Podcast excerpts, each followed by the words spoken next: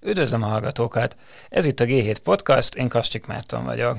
Elég sok ellentmondásos dolog kering most a magyar gazdasággal kapcsolatban. A tavalyi év az meglepően jó lett, ehhez képest most megint vannak mindenféle rossz hírek, amik veszélyeztetik a magyar gazdaságnak az ilyen közép és hosszú távú kilátásait. Hogy megpróbáljuk kibogozni ennek a témának a szádait, elhívtam Paló Cévát, a Kopintárki vezérigazgatóját, aki egyike azoknak a magyar gazdasági szakértőknek, akik hosszú ideje éles szemmel követik ezeket a folyamatokat.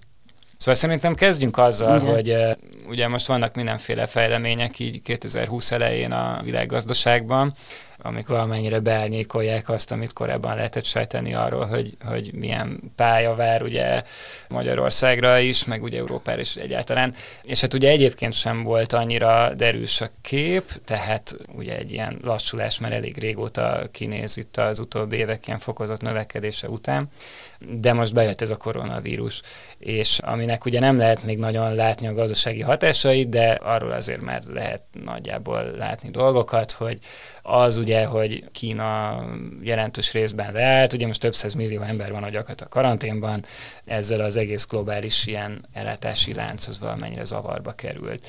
És hát ennek valamilyen hatása biztos lesz Magyarországon, de mikor fogjuk tudni, és milyen adatokon keresztül, hogy ez mekkora ez a hatás? A magyar gazdaság valóban nagyon erősen kitett a világgazdasági hatásoknak, mivel nagyon erősen exportorientált, az import is magas, de az export majdnem eléri a GDP 90%-át, 80%-a fölött van, emiatt nagyon érzékenyen reagál minden világgazdasági változásra, vagy akár csak bizonytalanságra. Mert ugye itt nem is mindig arról van szó, hogy valami történik, hanem valamilyen történéstől való félelem már önmagában meg tudja bénítani a, a világgazdaságot. Tehát nyilván ezen keresztül nekünk a kínai kapcsolataink minimálisak, viszont például a német termelőkkel nagyon szoros a kapcsolat, mondhatni itt vannak nálunk, itt termelnek nagyon sokan, és amennyiben az ő kapcsolataik, az ő exportpiacuk romlik a kínai növekedés lassulás miatt, akkor ez előbb vagy utóbb mindenképpen érezteti a hatását a magyar gazdaságban is. Hogy ez pontosan mekkora, az nagyon nehéz megmondani, mert ugye azt se tudjuk, hogy ez a lassulás milyen mértékű lesz. Ahogy mondta, ez már a koronavírus előtt is várható volt, sőt, hát logikusan, ha belátjuk, nem lehet 20 éven keresztül évente 8-10 százalékkal növekedni egy gazdaságnak, ennek előbb-utóbb lassulnia kell, és ma már azt mondom, hogy nem is olyan drámai a kínai gazdaság számára sem. Olyan szintet értek el, hogy ez a 6 azért ez meg egy nagyon-nagyon szép, illetve ha 5, 4, nagy Isten 3 lesz. De mondjuk ezek elég furák ezek a számok, nem? Mert annyira ilyen szép fokozatosan megy le, és ugye van ez a sok mindenféle hír arra vonatkozóan, hogy ugye a kínai GDP-nek a számításával kapcsolatban azért vannak problémák, hogy a mindenféle tartományi pártvezetőknek hogyan motiváltak abban, hogy egy kicsit így meg mahinálják a számokat, nem? Tehát azért, azért ez nem, nem nagyon fura, hogy, hogy mindig egy fél százalékot megy le, mint hogyha ki lenne adva, hogy jó, akkor most egy kicsit lassítsunk. Igen, ez egy ilyen jó kis összeesküvés elmélet. Én nem igazán hiszem. Tehát az, hogy most 6,5, pontosan uh-huh. azt ugye nyilván senki se látja, ha oda megy Kínába, de hogyha valaki oda megy, vagy akár csak képeket lát, vagy, vagy kínai kutatókkal például, mint amilyen én is vagyok, beszél, akkor kézzel fogható a gazdagodás, a gyarapodás, uh-huh az egyetemek bőven el vannak látva pénzzel. Egy, egy magyar egyetemi ember csak a nyálát csurgathatja, hogyha egy kis nagyon-nagyon vidéki, kinti, nem a sánkhái, hanem valamilyen kínai egyetemmel kerül partnerségbe, akkor a óriási a különbség. Hát ahogy nőnek ki a földből a városok. Kína gazdagodás az kétségtelen, szerintem csak, csak arra gondoltam, hogy, hogy az nagyon fura, hogy nincs nagy szórás valahogy a makroszámaikban. Egy ekkora gazdaságban valószínűleg nem is nagyon lehet, Aha. nem? Ha, ha Aha. itt egy kicsikét van pukli, akkor egy másik kiegyenlítés, tehát egy olyan óriási gazdaság, hogy ez egy ilyen monstre dolog, uh-huh. tehát ott az nehezen mozdul meg nagyon jelentősen. Uh-huh. Tehát mondjuk egy ilyen koronavírusnál elképzelhető egyébként, hogyha ez nagyon sokáig eltelt, és a végén elkezdi tizedelni az embereket, akkor talán valami más van, de ha ez csak egy olyan lefolyású lesz, mint eddig, ami nagyon szomorú és nagyon sajnálatos, de azért lássuk be, nem okozott eddig még önmagában nagyon nagy kiesést, vagy akár csak zavarokat, ahogy mondtam, a zavartól való félelem, ami eddig még hajtja, mert pár ezer emberről van szó, ugye minden ember él kár, de azért kínai méretekben az 1,3 milliárdhoz képest ez egy borzasztó csekély szám, de amennyiben ez nagyjából így marad, vagy nem fog eszkalálódni, akkor a kínai gazdaság továbbra is azért egy picikével lassabban, de, de növekedni fog. De azért ehhez alkalmazkodni kell a beszállítóknak is. Tehát azért felmerül az a kérdés, hogy a német, vagy akár bármilyen más gazdaságra ez milyen hatással van. Ugye ott van az amerikai-kínai kereskedelmi háború, aminél ostobább dolgot nem nagyon lehet uh-huh. elképzelni, de azért még sokáig lehet csinálni. Én is fölemelem, te is fölemeled, ki tud a másiknak nagyobb károkat okozni kérdéssel, és hogyha mind a két partner örül, hogy neked sokkal rosszabb, mint nekem rossz ennek következtében. Ez a nem win-win, hanem loss-loss játék. Igen. Na jó, igen, ez igazából átvezet a másik ilyen témába, hogy van egy ilyen mélyebb probléma is, hogy mintha most a világkereskedelem az így elkezdett volna Ugye hát végül is volt egy több évtizedes folyamat, ami abban az irányba mutatott, hogy egyre szabadabb a világkereskedelem, egyre kevesebb az akadály, és most nem nagyon látni olyan irányvonalat a nyugati világban, ami újra afelé mutatna, hogy ez tovább folytatódjon ez a folyamat, nem? Tehát most nem az, hogy Donald Trump végül is egy ilyen fura karakter, aki oda került és elkezdett nagyon vám párti lenni, meg kereskedelmi akadálypárti lenni, de hát végül is, hogyha valamelyik ilyen balosabb demokrata kihívója kerül hatalomra, ők se fognak ezzel sokkal szembe menni. Ugye Európában is a, a Brexit például nem abba az irányba mutat, hogy itt nagyon a, a világkereskedelem szabadság felé mennének a dolgok, meg hát megbénult a, kereskedelmi világszervezet, ugye tavaly év végén gyakorlatilag most már nem tudnak döntéseket hozni. Tehát egy, egy csomó ilyen probléma van, és ezért sokan arra számítanak, hogy így hosszú távon csökkenhet is akár a világkereskedelemnek a volumene, ami azért elég nagy változás lenne. Hát azért ez nem, persze nem lehet semmi se kizárni, de az, hogy a világkereskedelem kifejezetten csökkenne, vagy akár hát jelentősen. Hát egy, na, az egy másik dolog. Az valószínű, sőt, hát a, arra idén számítunk is. Igen. Többek között éppen a kínai-amerikai kereskedelmi háború következtében. Én azt gondolom, hogy liberalizálni a világkereskedelmet olyan nagyon már nem lehet, mert mindazokat az akadályokat már eltörölték, ami eltörölhető. Ugye az áruknál már nagyon jelentős ez, azt gondolom, hogy ennél kevesebb vámot, vagy bármi mennyiségi, vagy bármilyen akadályt bevezetni már nem nagyon lehet, és ráadásul vannak ezek a kétoldalú kereskedelmi megállapodások, mondjuk az USA-Kanada, vagy készült itt nagy déreldúrral a EU és az USA közötti, ami aztán végül dugába dőlt, de ott még lehetett volna, de hát már rendkívül alacsonyak ezek a vámtarifák ami történhet, az inkább ez a fajta visszalépés. Egyébként ez nagyon érdekes dolog, mert ugye nagyon-nagyon sokáig az volt a vélemény, általános vélemény, hogy a liberalizáció és a világkereskedelmi akadályok lebontása az lényegében a fejlett országoknak, erősebb országoknak volt az érdekük, hiszen egy gyengébb ország piacára be tudtak menni, aki nem tudott úgy védekezni, és mondjuk az ő ipara, vagy szolgáltatóipara. Ugye volt ez a nagyon sokáig tartó, és végül fél győzelemmel zajló szolgáltatás kereskedelmi megállapodás, tehát ott, ott is sikerült valamiben megegyezni, annál többen már azt mondom, nem lehetett. A fejlődő országok nem nagyon akarták beengedni a fejlett nagy szolgáltató vállalatokat, mint a bankokat, biztosítókat, gépjármű kölcsönzőket, a csuda tudja miket, akik ugye a világon mindenhol óriási hálózattal rendelkeznek, mert ők ebben nem voltak versenyképesek, gondolták, hogy majd fejlődnek, ha majd nekük is lesz, akkor, akkor versenytársak lesznek. Na most, ahogy mondtam, eddig az elsősorban az erőseknek kedvezett a liberalizáció. Az, hogy most a Trump elkezdte ezt a vámháborút, ez azt jelzi, hogy ő érzi, hogy nem elég erős Kínához képest. Tehát ez annak a beismerése. És ez valóban így is van. Tehát, De hogy mondjuk, hogy például teljes ágazatok áttelepültek Kínában, nem? Tehát mondjuk attól nagyon rettegnek amerikai nemzetgazdasági okokból, hogy például ez egész ilyen mikrochip ipar, az szinte teljes egészében Kínában van, és hogyha ez az ellátási lánc, nem tudom, egy, egy potenciális konfliktusban, akkor ez teljesen lehetetlen helyzetbe hozza őket. Hát az egy másik kérdés, uh-huh. hogy ilyen stratégiai szempontból, vagy hadászati szempontból ugye ugyanez merül fel a, az 5G meg a Huawei kérdésével Igen. kapcsolatban. Ugye ez az egyik dolog, hogy valóban nem jó, hogyha stratégiailag fontos terméket nem otthon gyártunk, hanem valahol máshogy, hiszen ez kitettségünket növeli. De hogy alapjában véve a világ termelésének olyan óriási része van Kínában, akár úgy, hogy a kínai cégek azért nem csak betelepedettek vannak, hanem a kínai cégek egyre nagyobb szeletet hasítanak ki maguknak a világkereskedelmből, hát illetve az, hogy mindenki ott termel. A, a német gyár is, meg az amerikai, meg a holland, akármit megnézünk, egy valamilyen márkás terméket is, azt ugye Kínában gyártják, talán Vietnámban, vagy Indonéziában, Indiában, de valahol arra felé ezt azonban olyan könnyen nem lehet helyettesíteni, hogy, hogy menjünk vissza. Ugye Trump adta ki azt az utasítást, hogy a cégek nem menjenek külföldre, sőt, aki tud, ez minél inkább menjenek haza. Ezt már nem lehet megváltoztatni. Ez olyan méretekről van szó, olyan mennyiségű munkaerőről. Amerikában nincs annyi munkaerő. Amerikában nincsen munkanélküliség. Ki csinálná meg azokat a dolgokat, ki termelné meg? Úgyhogy e, ez a helyzet már egy adottság, az lehet a most kitelepülők inkább gondolják meg magukat, de hát ezt valószínűleg nem fogják, mert vannak gazdasági érdekek is. Hát igen, itt biztos ilyen politikai megfontolások jönnek be az amerikaiaknál, meg a briteknél is, hogy vannak olyan régiók, ahol vannak olyan iparágak, aminek nagy a, a politikai ereje. Ugye ez a vidéki fehér volt, korábban feldolgozó ipari munkaerő, és akkor ez valamiért jobban számít, és akkor lehet, hogy, hogy ezek a szempontok hát igen, de az ipar az amerikai gazdaságban már nem tesz ki 20%-ot.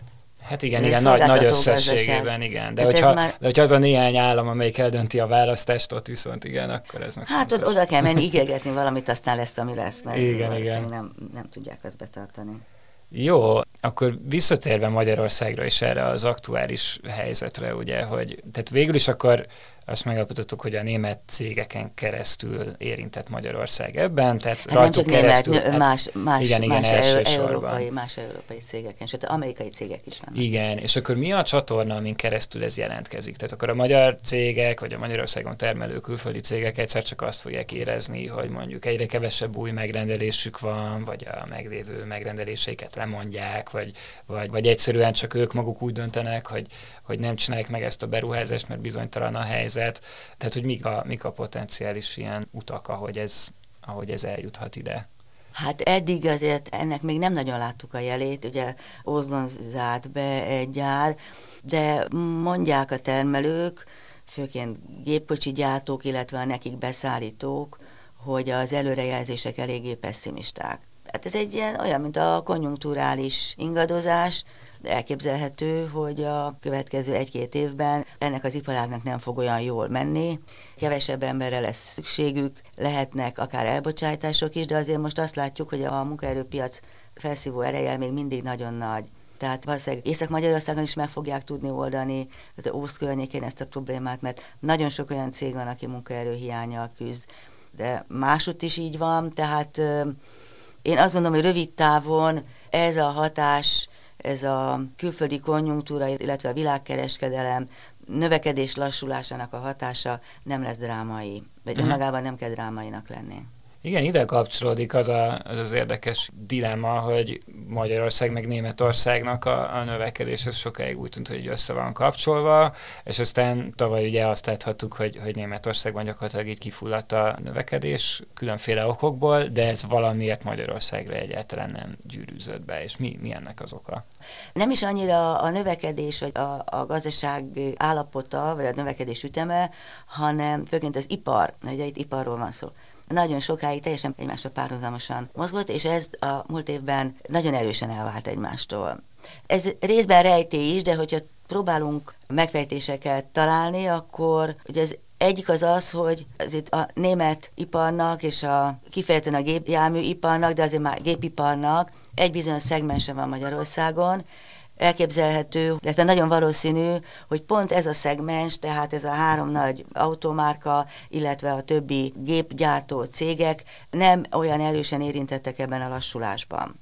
Azt is tudni kell, hogy azért a német ipar exportja nagyon diversifikált. Mindig a Kínáról szoktunk beszélni, mert az egy kiemelt, és különösen az elején, mondjuk 10-15 évvel ezelőtt nagyon ilyen érdekes, szexi dolog volt. Hát meg növekedési piac, nem? nem? Meg, meg borzasztó gyorsan növekedő piac, de azért az eléggé diversifikált is a piac, de azt gondoljuk, hogy a növekedési ütem lassulása érzékelhető lesz, mert azért az sokáig nem tartható, lehet itt egy késleltetés, egy lassú reagálás, de azért ez az ipari termelésben mindenképpen meg fog mutatkozni a mi előrejelzésünk szerint. De hát ezért a magyar gazdaságban is csak 25% az ipar részaránya. Úgyhogy ha más ágazatokat, a kereskedelem, informatika, stb. emelkedni fog, akkor ezt részben tudja kompenzálni. Aha. De akkor ezt úgy kell elképzelni, hogy egyébként tehát ilyen elképzeléseket lehetett hallani, hogy esetleg német cégek a lassulásra reagálva esetleg ide egy kicsit több tevékenységet raktak át abban az időben, és akkor ezért tudott növekedni, vagy, vagy többet rendeltek Magyarországról, mert innen olcsó, vagy nem tudom. Tehát, hogy ez, ez, ez okozhat ilyen időbeli különbséget. Persze, ez így van, hiszen azért ezek nagyon nyereséges cégek, ugye itt ezzel az alacsony munkabérrel eléggé növekvő, gyorsan növekvő, de azért mindenképpen még a németországihoz képest jócskán alacsonyabb munkabérek mellett. Talán nem is az, hogy idehozni, hanem hogy ezt legelsősorban ezt a termelést megtartani. Tehát, hogy itt csökkenteni a legkisebb mértékben, ha, lehet egyáltalán nem, és ott csökkenteni, ha erre szükség van, ahol drágában termelnek, ahol drágább munkaerő. Persze, ez egy fontos tényező lehet. A forintnak az utóbbi időben tapasztalt ilyen súlyos leértékelődése, az hogyan jön bele ebbe az egész Matrixba, mint tényező? Tehát végül is ezt ugye szokták mondani, hogy ez mennyire jó pont az ilyen feldolgozóipari exportcégek, de hát ugye ők is elég sok mindent importálnak. Igen. És hát a, aztán gondolom azt is ki lehet valahogy számítani, hogy a magyar fogyasztás mennyiben import igényes, és hát ugye ott is elég nagy kárt tud ez okozni, hogy egyszerűen kevesebbet él a, a vásárlóerőn külföldön. Uh-huh. De, de valamiért mégis, mint hogyha kialakult volna egy ilyen szinte konszenzusos dolog, hogy hát végül is ez az ilyen lassú leértékelésre épülő ilyen magyar gazdaság és pénzpolitika, ez így valamennyire el tud érni eredményeket. Én azt hiszem, hogy a szakmában nincsen konszenzus. Uh-huh. A, a jegybank mondja ezt, de hát megcsinálja a, évek óta. És ő csinálja, tehát a többiek csak beszélnek, a jegybank kezében van minden eszköz. Én azt gondolom, hogy ez arról van valamiféle konszenzus, és hát ez logikus, tehát ez egy ilyen háztartásbeli is nagyjából ki tudná számolni, hogy nyilván, amikor a forint gyengül, akkor az exportálóknak több forint bevétele lesz, tehát jobban megéri exportálni. De ahogy mondta, hogy a nagy cégek nagyon sokat importálnak is, de azért ugye a hozzáadott érték szerint azért van előnyük, tehát kicsit nekik is megéri, azért ez mindenképpen így van, de ugye az, ezt az eszközt alkalmazó jegybankok, és a Magyar Jegybank is az elsőben arra számít, hogy majd a magyar kis- és középvállalatok ettől majd fognak tudni jobban exportálni. Az ebbéli eredmények nagyon soványak, mert a magyar kis- és középvállalatok jelentős mértékben nem exportálnak. Aki exportál, az ezzel valóban jobban jár, de ugye azért nagyon sok egyéb, ahogy mondta, egyéb mellékhatása van ennek a leértékelődésnek úgyis mind az importtermékeken keresztül maga a fogyasztó is magasabb árat fizet, magyarán az infláció nő, és ez már mondjuk a jegybanknak a problémája. De eddig a jegybank ezt a high pressure economy, tehát hogy minél több keresletet zúdítani a piacra, alacsony kamatok, sok pénzt kinyomni, mindenféle támogatásokat, családtámogatás, stb., hogy pörögjön a gazdaság, ez eddig nem járt magas inflációval, ami egy nagyon érdekes kérdés. Ja, és hogy a, ez a nagyon erős béremelkedés, ami mondjuk a jegybanktól független, a monetáris politikától független, ez sem hatott olyan nagyon erősen az inflációra. Tavaly 3,4% volt, az mondjuk az EU-ban a legmagasabb, és figyelembe kell venni, hogy a környezet az inkább deflatórikus, mint sem felfelé. Tehát amit mondana, importálunk inflációt, van, az, van, a, az negatív. Az szinte. negatív, tehát ebben szerepe van, de mindössze, de mindesetre nem volt olyan nagyon magas, és ez azt gondolom, hogy a jegybankot arra bátorította, hogy jó úton járunk, és, ez, és ezt tartani is kell. Egyébként én magam sem gondoltam, hogy az első megingásnál, ugye elég sokáig ilyen 310 forint körül, egy-két forinttal ide-oda ingadozott a forint, és tudom, több mint másfél-két évig, és akkor egyszer megindult fölfelé, akkor megállt, és most ez a második hullám, amikor megint emelkedik, hogy az elsőnél nem gondoltam, hogy feltétlenül rögtön reagálni kell. Az jegybank az egy kiszámítható kamat és árfolyampolitikája, illetve árfolyampolitikája, mint tudjuk, nincsen, de van, persze hát nézi az árfolyamot, mint ahogy mi is nézzük mindannyian, rögtön reagálni kell mindenre az előző napi eseményekre. Tehát én akkor azt gondoltam, hogy ezt szépen kibekelte, végül is vissza is ment a forint, és nem volt a gyengülés olyan nagyon nagy mértékű.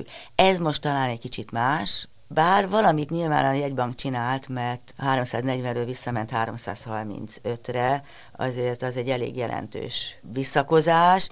És ha ezen a szinten marad, akkor azt gondolom, hogy nem is nagyon fog a jegybank mit csinálni. Ilyenkor azért van, ugye szokták mondani, verbális intervenció. Igen, azt elég, mondták, elég szólniuk, nem most már ennyi, ennyi, most már tényleg majd meggondoljuk, hogy csinálunk valamit, Igen. ennyi elég volt. Illetve nem csak ez, mert azért ilyenkor vannak van nekem háttértárgyalások a legnagyobb befektetőkkel. Hát meg, vannak minden héten ezek a devizaszvap Deviza, na, az, egy, az, egy, az egy konkrét lépés volt, és azt az előbb nem mondtam, hogy a jegybank ugyan akkor, amikor a az első forint gyengülési hullám volt, akkor az alapkamatot nem emelte meg. Mindenki az alapkamatra figyel, mert az egy ilyen emblematikus dolog, holott az nem is feltétlenül az a legfontosabb. Bár mondjuk sok egyéb kamat szint alkalmazkodik az alapkamathoz, de ezt a szabályozást is meg lehet változtatni. Rengeteg egyéb monetáris eszköz van, ilyen például devizaszwap, vagy korábban a jegybanki tartalékok. Egyszerűen a jegybank kiszorította a tartalékokat a jegybankból, most pedig a deviza swap eszközével próbálja a forint mennyiséget csökkenteni. Tehát igazából most ők is azért azon vannak, hogy most sokkal tovább már legalább idén mondjuk ne gyengüljön. Ugye az egy ilyen támaszték volt a, a forintnak sokáig, hogy elég nagy volt a külkereskedelmi többlet, meg hát ezt mindig fel is tudta mutatni ez a kurzus gyakorlatilag az utóbbi évtizedben, hogy hát igen, többletes a gazdaság kifelé, és ez egy ilyen öncél volt tulajdonképpen, meg hát valamennyire stabilizálta is a, az ország külső pozícióját, tehát végül is ez így, ez így hosszú távon csökkentette az eladósodottságot is. De hogy ez mostanában így eltűnőben van, és ennek, mármint ez a folyófizetési mérleg, meg külkereskedelmi többlet, és ennek milyen következményei lehetnek? A folyófizetési mérleg már eltűnt, uh-huh.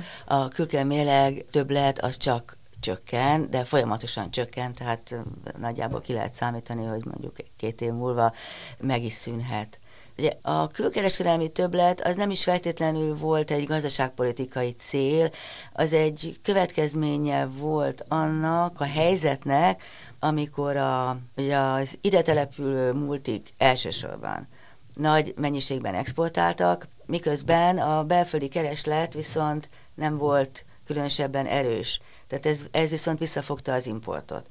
Most a belföldi kereslet növekszik, a háztartások fogyasztása körülbelül olyan 5%-kal emelkedik, és ezen belül is különösen az importból, ugye nem tudjuk pontosan, hogy az importnak mekkora része ilyen végső felhasználásra kerülő háztartási tétel, de azt tudjuk, hogy az élelmiszerfogyasztás nagyon kismértékben nő, elsősorban nő a iparcikkek, azok jellemzően nem Magyarországon gyártott termékek, a csomagküldő meg, nem tudom, évi 25-30 százalékkal, ez is jellemzően külföldről származik, tehát ennek következtében törvényszerű, hogy a külkereskedelmi többlet az csökken. Önmagában ez nem olyan tragédia, az, amikor nagyon nagy volt a külkereskedelmi többlet, az egy nagyon furcsa helyzet volt, egy ilyen felzárkózni akaró országnak nem kell ilyen óriási külkereskedelmi többletet felhalmoznia, csak ugye az a baj, hogy ezek nem úgy vannak, hogy beáll egy szintre, és ott marad, hanem folyamatosan nő, nő, nő, nő, nő, vagy folyamatosan csökken, csökken, csökken, most éppen csökken, és amennyiben nem jön valami recessziós időszak, és ennek nem nagyon látjuk a jelét, akkor ez a csökkenés folytatódni fog. Aha, de ennek akkor végül is van egy ilyen jó, vagy egy ilyen pozitív olvasata is, hogyha végül is jönnek be beruházások, akkor annak is van egy, egy import oldala, nem? Tehát, hogy, vagy nem tudom, azt, azt szokták ilyenkor felhozni pozitívumként, hogy, hogy minden beruházáshoz be kell hozni tőke javakat külföldről, és akkor az végül is rontja ezt a mutatót, úgymond, de hosszú távon meg jó hatása lehet. Igen, biztos van egy ilyen válasz, gondolom, hogy nem ez a döntő. Szerintem ennél nagyobb jelentőségű az EU finanszírozású beruházásoknak a hatása, mert ott is, még az építési beruházásoknál is óriási mennyiségű az import. Mennyire tudták ezeket az ilyen EU-s forrásokat a, a termelékenység javítására felhasználni Magyarországon? Hát nagyon kevéssé. Ugye a túlnyomó része az infrastruktúra fejlesztése ment el. Hozzáteszem, ez önmagában nem baj, mert elsősorban erre is van. Tehát ez a, az EU támogatásoknak az elve, teóriája az arról szól, hogy a gazdaság feltételeit javítsuk, ne konkrétan egy-egy cégét, mert az nem az EU, vagy nem a támogatásoknak a feladata, hanem a közlekedést, a hírközlési infrastruktúrás, stb. Ezek közvetve valószínűleg javítják, csak rövid távon ennek, ennek a hatását nem nagyon tudjuk mérni. Vannak ugyan vállalati támogatások, lehet ezekre is pályázni, de itt azt gondolom, hogy a hatás az kétoldalú. én magam is ismerek elég sok olyan céget, amelyik megérdemelten EU támogatásból tudta a termelését meg sokszorozni, vagy legalábbis megduplázni, vagy exportpiacra lépni, de azért itt nagyon vegyes a kép. Nagyon sok olyan cég is van, amelyik, és itt elsősorban nyilván politikailag támogatott cégekről van szó, vagy preferált cégekről van szó, mert amúgy a, a támogatáskezelő tud borzasztóan szigorú is lenni, és uh-huh. minden fillért megnézni, hogy biztosan annyi volt a parkolójegy, amit elszámolt 800 forintért, van, amikor meg 300 millióra se kérdez rá olyan nagyon szigorúan. Igazság szerint itt a, a kutatásfejlesztést kellett volna sokkal jobban támogatni, vannak ilyen projektek, de nagyon kevés, és ugye szokták mondani ezt, a, hogy az, ez az elkutatjuk, amit uh-huh. most a politikusok szoktak mondani, Igen. ez nem is elsősorban erről szól, hanem arról, hogy mindenféle projektekhez kapcsolódik ilyen nem igazán megalapozottan elkészítendő tanulmány, ez ne, nagyon nehéz számon kérni, és akkor egy 10-20 milliót ki lehet csurgatni. De az igazi kutatásfejlesztés, amikor igenis valamilyen eljárást, valamilyen terméket, valamilyen alap vagy akár alkalmazott kutatást folytat egy cég, akár, ezeket szerintem meg túlságosan kevéssé támogatja ez a rendszer. De ez végül is csúcsán van, nem ennek a piramisnak, ahova el kéne jutni a, a kutatásfejlesztés, mert mintha lenne néhány ilyen hiányzó láncszem még ezelőtt. Tehát, hogy, hogyha van egy cég, aminek hiába vannak nagyon szép reményei, de még kicsi, még egy kis vállalkozás mondjuk, akkor nagyon nehéz rögtön oda lendíteni, nem? Tehát, hogy... Hát nem is a kis vállalkozásokra uh-huh. gondoltam, azok is bevezethetnek más által kifejlesztett innovációkat, vagy lehetne mit tenni, de inkább azért közepes, nagyobb méretű vállalkozások, azért ott már vannak most is itt-ott fejlesztő részlegek, kutató részlegek, de az a baj, hogy nagyon kevés. Igen, igen, csak arra gondoltam ezzel kapcsolatban, hogy mint hogyha nagyon figyelne a magyar kormány arra, hogy mondjuk az ilyen külföldi cégeknek a munkahelyteremtő beruházásait megtámogassa mindenféle módokon, akár közvetlenül pénzzel, meg adókedvezményekkel, meg ugye vannak ezek a folyamatosan hangoztatott dolgok, hogy a, a KKV-kat támogatni kell, de mint hogyha a kettő közötti ugye magyar közép és nagyobb cégek meg, mint hogyha kiesnének ebből az egész ilyen gazdaságpolitikai fókuszból. Hát igazság szerint szerintem közepes méretű cégek nem is igényelnek, vagy, vagy nem is kellene, meg az elmélet szerint sem kell olyan nagyon támogatni mm. őket. Ők már nem annyira sebezhetőek, mint a mikrokis vállalatok.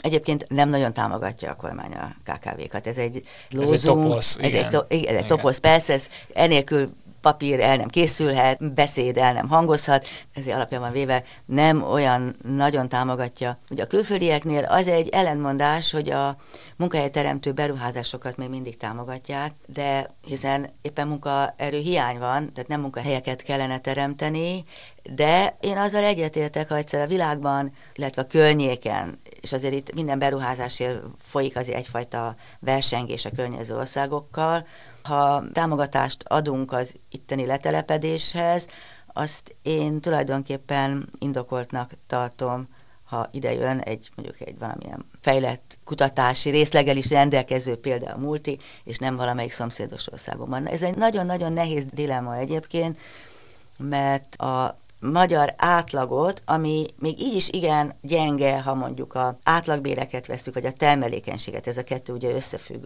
annyi bért lehet fizetni, ami nagyjából a szintje a béreknek az lehet, amit ebben a termelékenységben el, elfoglalunk.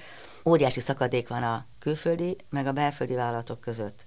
Tehát az átlagot akár a bérben, akár a termelékenységben, akár a, a kutatásfejlesztésben, ezek a multik húzzák erőteljesen föl. Ha ezek nem lennének, akkor ezek a mutatók a felét tennék ki nagyjából annak, ahol most vannak. De, de, de hát tehát most akkor mit csináljunk? Támadjuk ezeket a cégeket? Nem kell nekünk a 400 ezer forintos átlagbér, jó nekünk a 200 ezer, amit mondjuk a hazai fizet. Nem kell nekünk termelékeny gépsor robotokkal, hanem majd mi kalapálunk, reszelgetünk a sufniban. Tehát persze azért ez egy kicsit túlzás, most egy kicsit vissza is vonnám, mert azért vannak igen szépen fejlett magyar tulajdonú belföldi cégek, csak az a baj, hogy kevés. Hát igen, néhány száz, néhány igen. ezer. Ebből kellene sokkal több.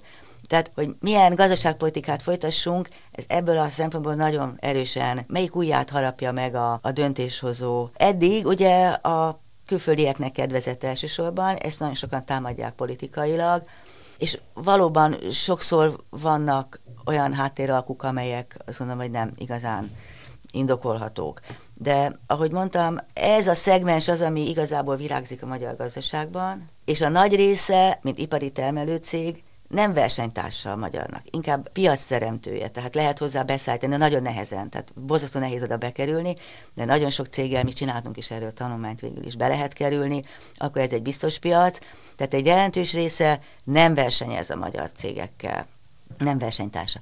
A nem ipari, a szolgáltató, ott pedig, hát ez alakult ki történelmileg, mondjuk az elmúlt 30 év történetét tekintve, hogy a, a Telekom német tulajdonban van, az összes mobil szolgáltató külföldi tulajdonban van, a szállítmányozók jelentős része külföldi cég, cégé vált.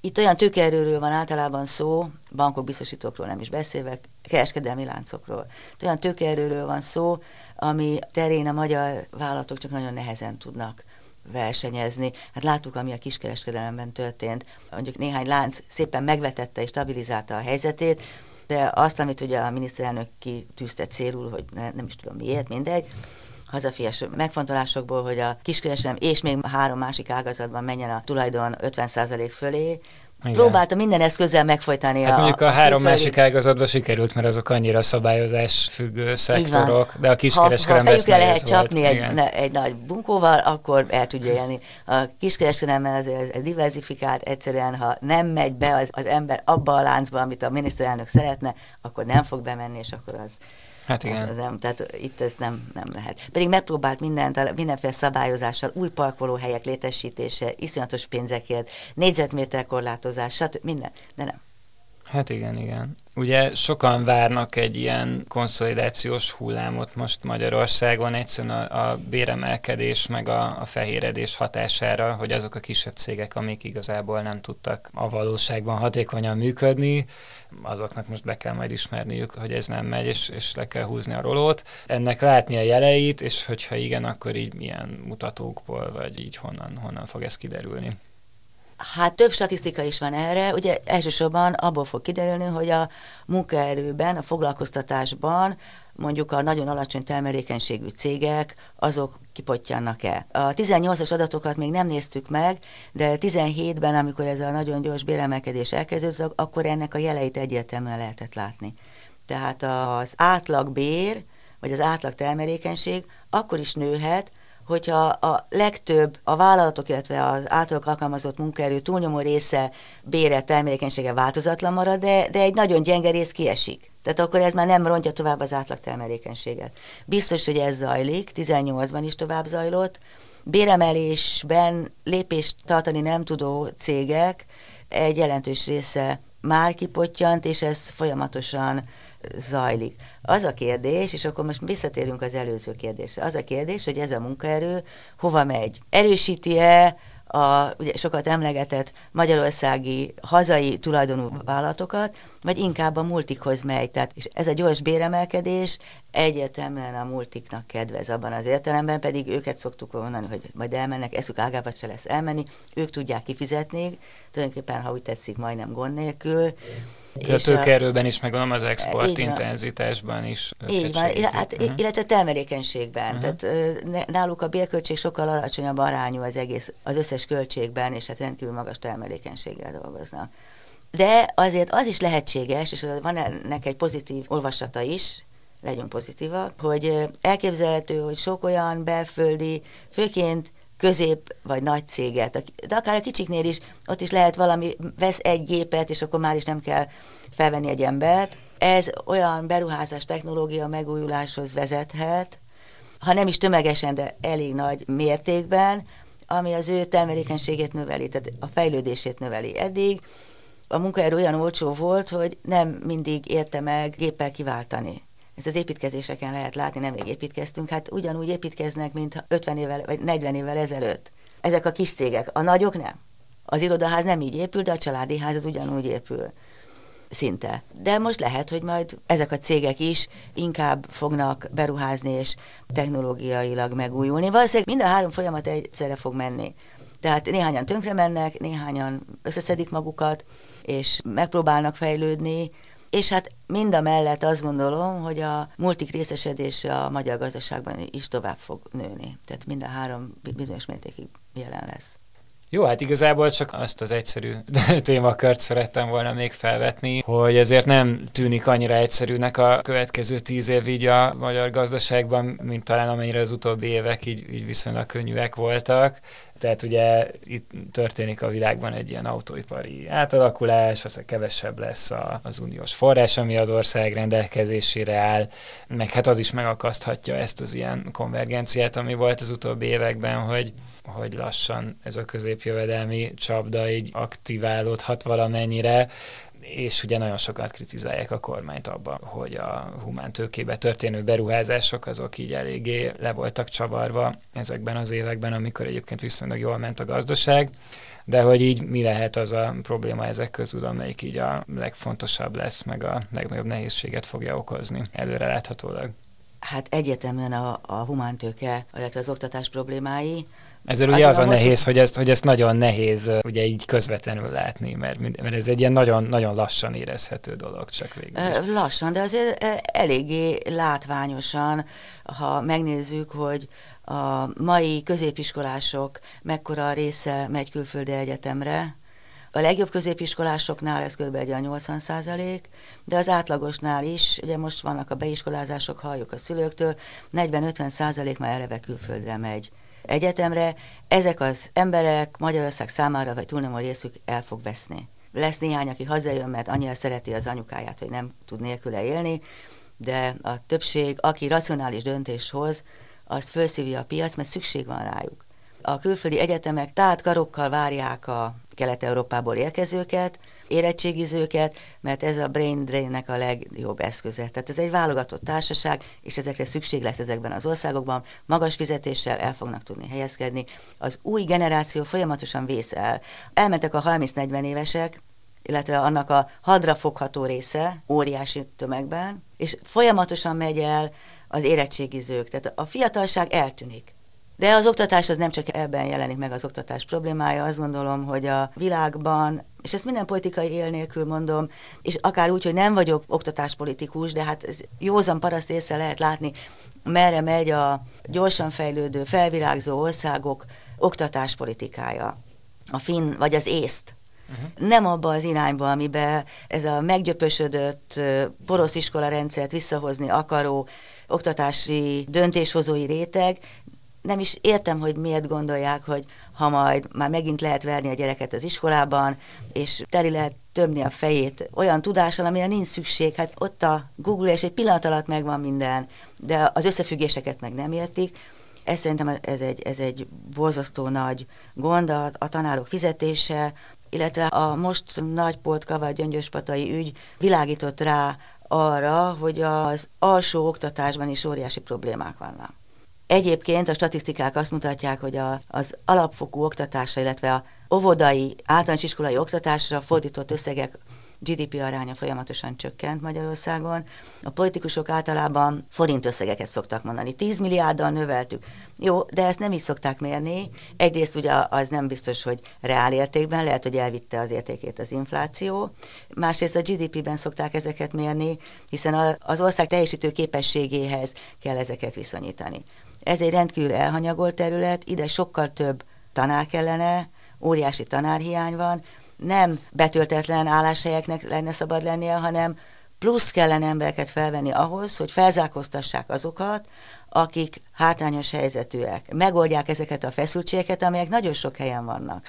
Az oktatásnak a két végén, tehát a óvoda, általános iskola, illetve az egyetemi oktatás végén óriási problémák vannak. A gimnáziumok csak valahogy csak elvannak, a szakközepek folyamatosan átalakítás alatt vannak, az elmúlt húsz évben szinte nem volt olyan év, amikor amikor valamilyen új elnevezés, új forma, új oktatási tartalom ne jött volna bele, tehát tulajdonképpen, ha azt veszük, akkor ott is elég súlyos problémák vannak, még a gimnáziumok azok, amelyek úgy tűnik, hogy elég jól tudják tartani magukat. Én azt nem értem ezzel kapcsolatban őszintén, szóval, hogy még tényleg nem beszélni olyan emberrel, aki nem tartaná fontosnak azt, hogy több pénz menjen az oktatásban, meg a másikon az egészségügybe is, ugye, Igen. ami hasonló gondokkal küzd és, és mégse. És hogy ez, ez azért van, mert egyszerűen nem olyan látványosak ezek a beruházások, vagy egyfajta ilyen, ilyen értékelvű elszántságra lenne szükség arra, hogy ezek működjenek, vagy így, így mi lehet ennek az oka? Mert hát nem tudom, szóval ahhoz valószínűleg nagyon rossz hiszeműnek kell lenni, az ember azt mondja, hogy hát ez a kormány azt szeretné, hogy hülyék maradjanak az emberek.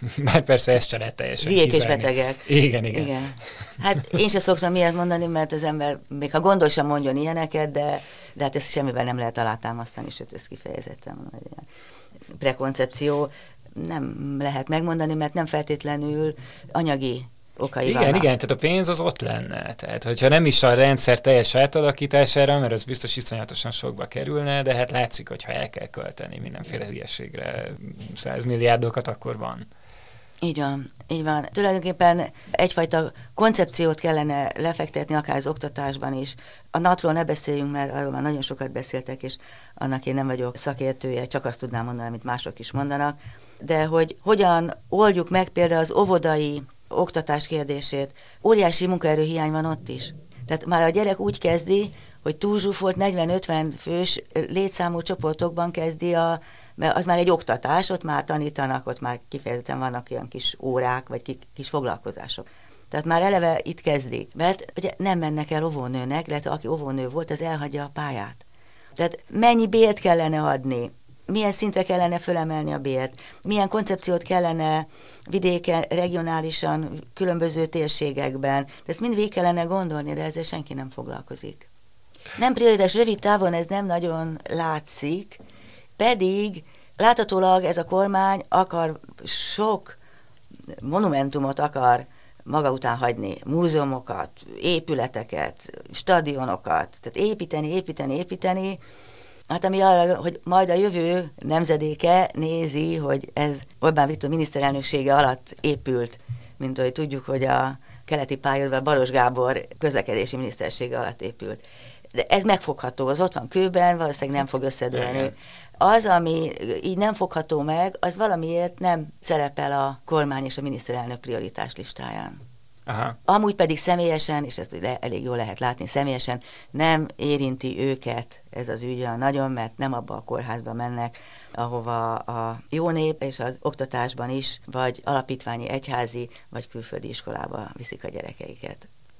Ja, hát igen, ez végül is sok minden megmagyarázhat. Na jó, köszönöm szépen. Köszönöm. Baló Céva volt a vendégem, a Kopintárki vezérigazgatója. Ez volt a G7 Podcast, és találkozunk a jövő héten.